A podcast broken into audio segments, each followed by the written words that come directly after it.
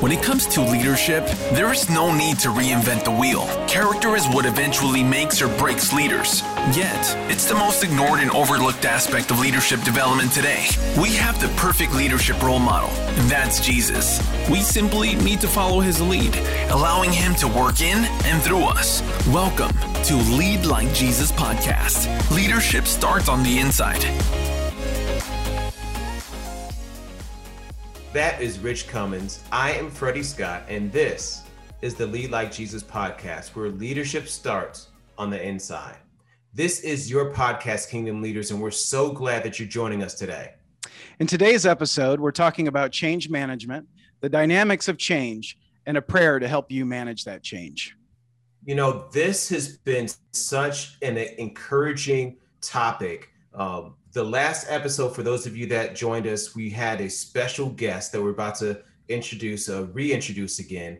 That this information on change, this is something that all of us have been experiencing. This, if you just look at 2020, if you didn't go through change, I want to know where you live because I don't know any person that did not experience. And, and, and it wasn't that they just experienced change, but change can be difficult.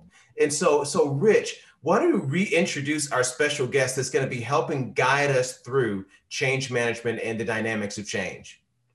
Absolutely, Freddie. It's my distinct pleasure to introduce you to Phil Hodges. Phil was our guest last time, but he is also a founder, a co founder of Lead Like Jesus. After a successful career at Xerox and US Steel, Phil has been in the workplace, the marketplace, done many things, but he's also leading a movement to lead like Jesus. So, Phil, welcome back to the podcast. Uh, glad to be here, Rich and uh, Freddie. Ready to go. In the last episode, Phil did an amazing job of talking about four of the seven dynamics of change. And even though we're going to be covering the last three today, if you did not get the first four, we strongly encourage you to go back and listen to that because if you really want to implement the change that we believe Jesus is asking us to do, not only personally, but also with those that we're leading, we need to understand all of these seven principles. And the first four principles were to realize that change is awkward. And, and Phil did an amazing job of explaining what that awkwardness looks like. That change also makes us feel alone. Change also makes us feel a sense of loss. And then change also causes us to think about a lack of resources and, and understanding the need of understanding what resources that we have available to us to implement the change that that may be required of us right now. So Phil, those are the first four. What's the next dynamic of change that is vital for our listeners to be able to understand? Well, well, Freddie, one of the things you just tapped into is change is not only inevitable, but it's also all over the place. And there's, you know, three kinds of change. There's a change that's going to just happen. Uh, you get older, okay. there's change that uh, is occurring that you have no uh, control over, but you have to deal with. And then there's the intentional change, change as a leader is seeking to uh, implement something for others. And in each one of those, they come into a relevancy of a moment for the leader and the individual. And this is about it the concept that people can just take so much change at one time. And, you know, and as a leader being very, very uh, astute to what other changes the followers may be experiencing. Uh, as a moderator, is what else you're going to ask them to do. Um, and I think you'll find that uh, we all have a we all are being bombarded with change that we need to make, but change that is being suggested uh, that we don't need to make. But it's a temptation to go after something that somebody else is selling is a needed change. Uh, a leader is going to uh, be able to regulate uh, against what time frame uh, is success going to look like. Uh, if we've got if we're trying to play for the next quarter uh, in a business, that we've got to get there instead of the long-term health of the organization. We're going to do some things differently. So the whole understanding for a leader is people can just take so much change. Phil, that's interesting. I even think about my kids with respect to that. Every time I try to get them to do the laundry and do the dishes and clean their rooms, if I give them more than one or two things max, they're they're going to just uh, space out and not accomplish anything. Talk to me a little bit about Jesus and how he led, because I'm very curious. You and I spoke about this the other day. He didn't give all the information at once, did he? No, I mean, and that's that's where great leaders eh, eh, are power under control, their own aspirations under regulation to the compassion of the follower. Uh, everything I know about a subject isn't everything that you can use or adapt to or absorb or even take into practice. So I have to be real discreet on what it is that's most important at this level of development to move us to the next step. This is, I think there's a word I'm going to use now. It's kindling you know how to, I, I don't know how much you've been building a fire, but kindling starts with something dead and dry in a small amount to light a small fire. Now, if you want that fire to grow, you got to continue to put in a little bit at a time. You don't take a whole big log of everything, other expectation and so forth. It will kill the kindled fire.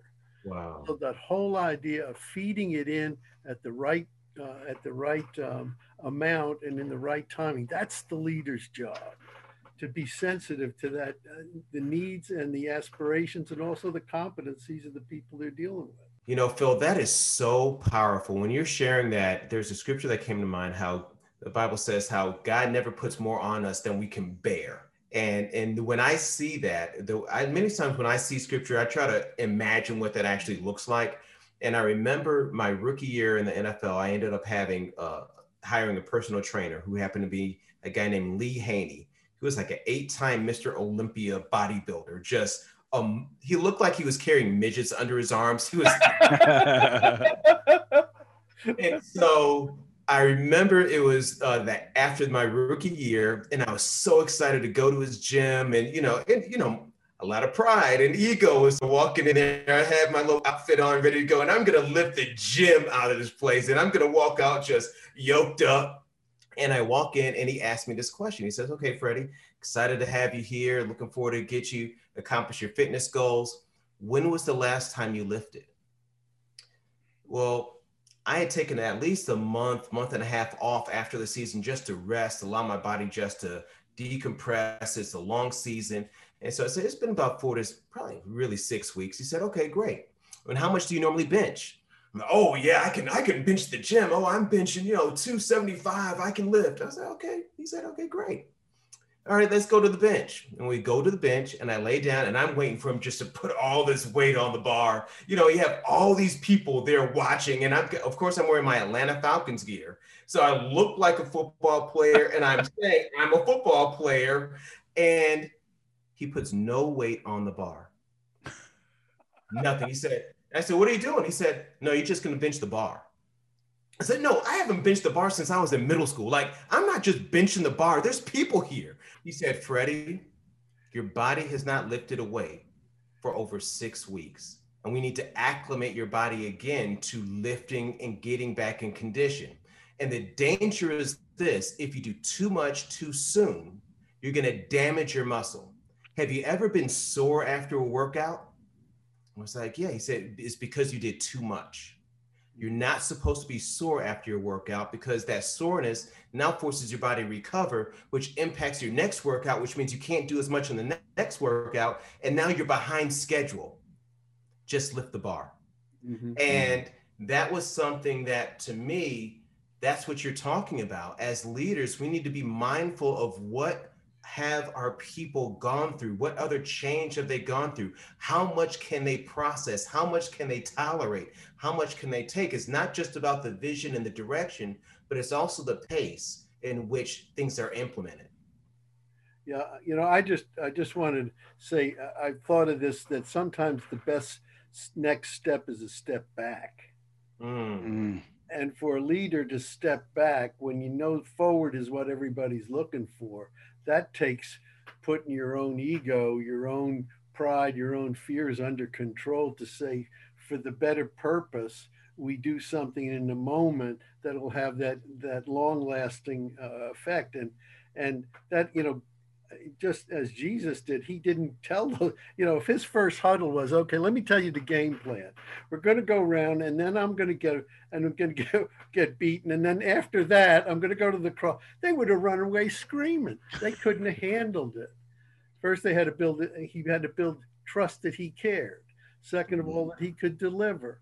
And thirdly, that there was something different. And he built it over time through intimacy and that's one of the things that I think is about leading like Jesus is really the intimacy it requires. And that is exposure of the heart of the leader and listening to the heart and listening to the things of the of the follower so that there's that heart transfer then the mind transfer and then the body transfer goes with it so um, but again, it's it's being discreet on how much can you take at one time. And now I got to stop because I'm overloading the bucket. this is awesome. So so Phil, this is not overloading at all. We we want more. In fact, there is another one. What's the last dynamic of change? Well, the last dynamic of change is really one of the great fun things about change and that is that if you don't keep the pressure on, people will revert back to where they were. The inertia of that which feels good and which has been familiar over that which is going to be uncomfortable and is going to be skeptical in your own mind is uh, that somebody has to keep the constant pressure on. And I've used this example before because I did observe it when I was in the Navy, was that uh, uh, tugboats, I was on an aircraft carrier, and the strategy of a tugboat as a change agent was never to get 2,000 yards away from the front of an aircraft carrier, rev up all their power, all their engines, and slam into the front of, of the aircraft carrier. It may make the aircraft carrier shudder and move a couple inches this way, but it will go back to where it was and I will have expended all my energy, all my impact on one big splash.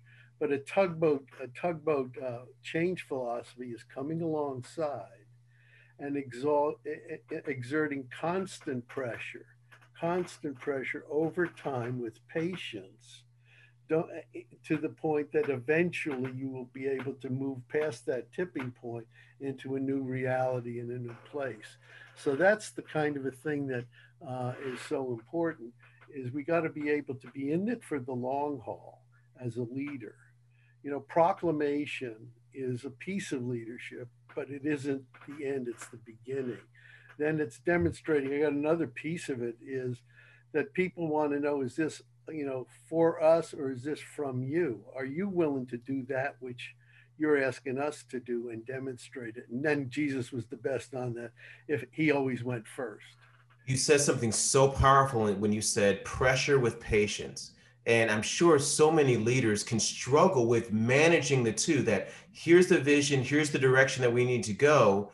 I need to apply pressure. Phil, you said to apply pressure, but how do I do that with patience and still keeping the needs of those that I'm leading first and foremost so that I don't feel like I'm overbearing and pushing people faster than they're ready to go. I think that's a lot of discernment and prayer as to the, the, the level of, of, of regulating. And that's first regulating your own ego. If I've got a fear of failure or if I've got a fear of um, reputation, whatever I may be afraid of, may take me off the regulator that I need to apply. And I've, I've watched it in corporations where they came up with a great idea for cultural change and uh, spent a lot of money, a lot of intentionality about it, but they didn't allow enough learning and absorbing time before, before they were asking for results. They were kept shortcutting the, the learning process because it had been a while since they did it, but it took a long time for it to seep into the rest of the organization. Mm. So the realistic expectations are really ones am I willing to take from the other people who are looking at my performance and saying, no, we're not going faster mm. because we're going better. Chick fil A is one of my favorite places of giving a line to all of this, and they call it sustained growth, sustainable growth.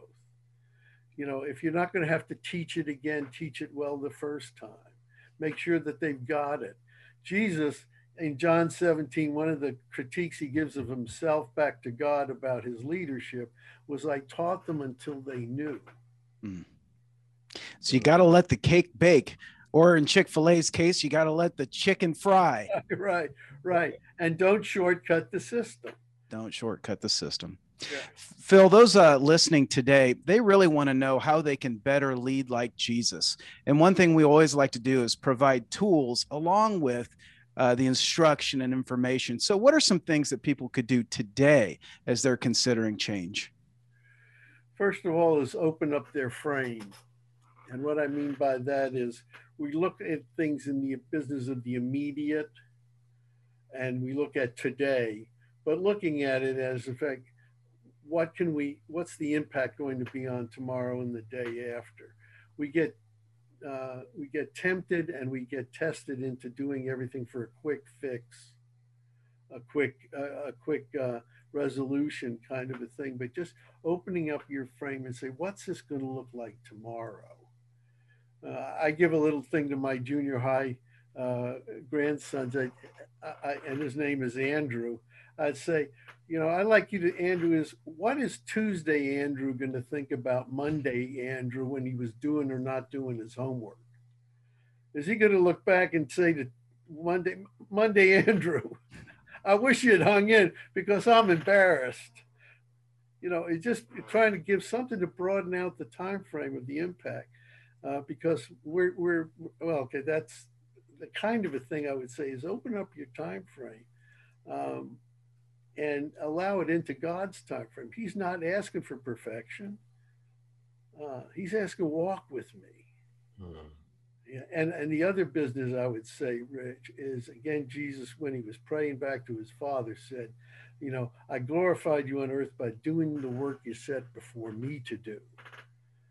Now that uh, eliminated other people's work, tomorrow's work, yesterday's work, is what are the things that I have to accomplish today to make other people grow? And sometimes it's stop doing their work. Mm. Mm. I this, love that. Yeah, I, I know this in sports is is is robbing people of the joy of overcoming mm. by jumping in too fast. You know, that's that this is so meaty. I, I'm thinking of situations as a parent.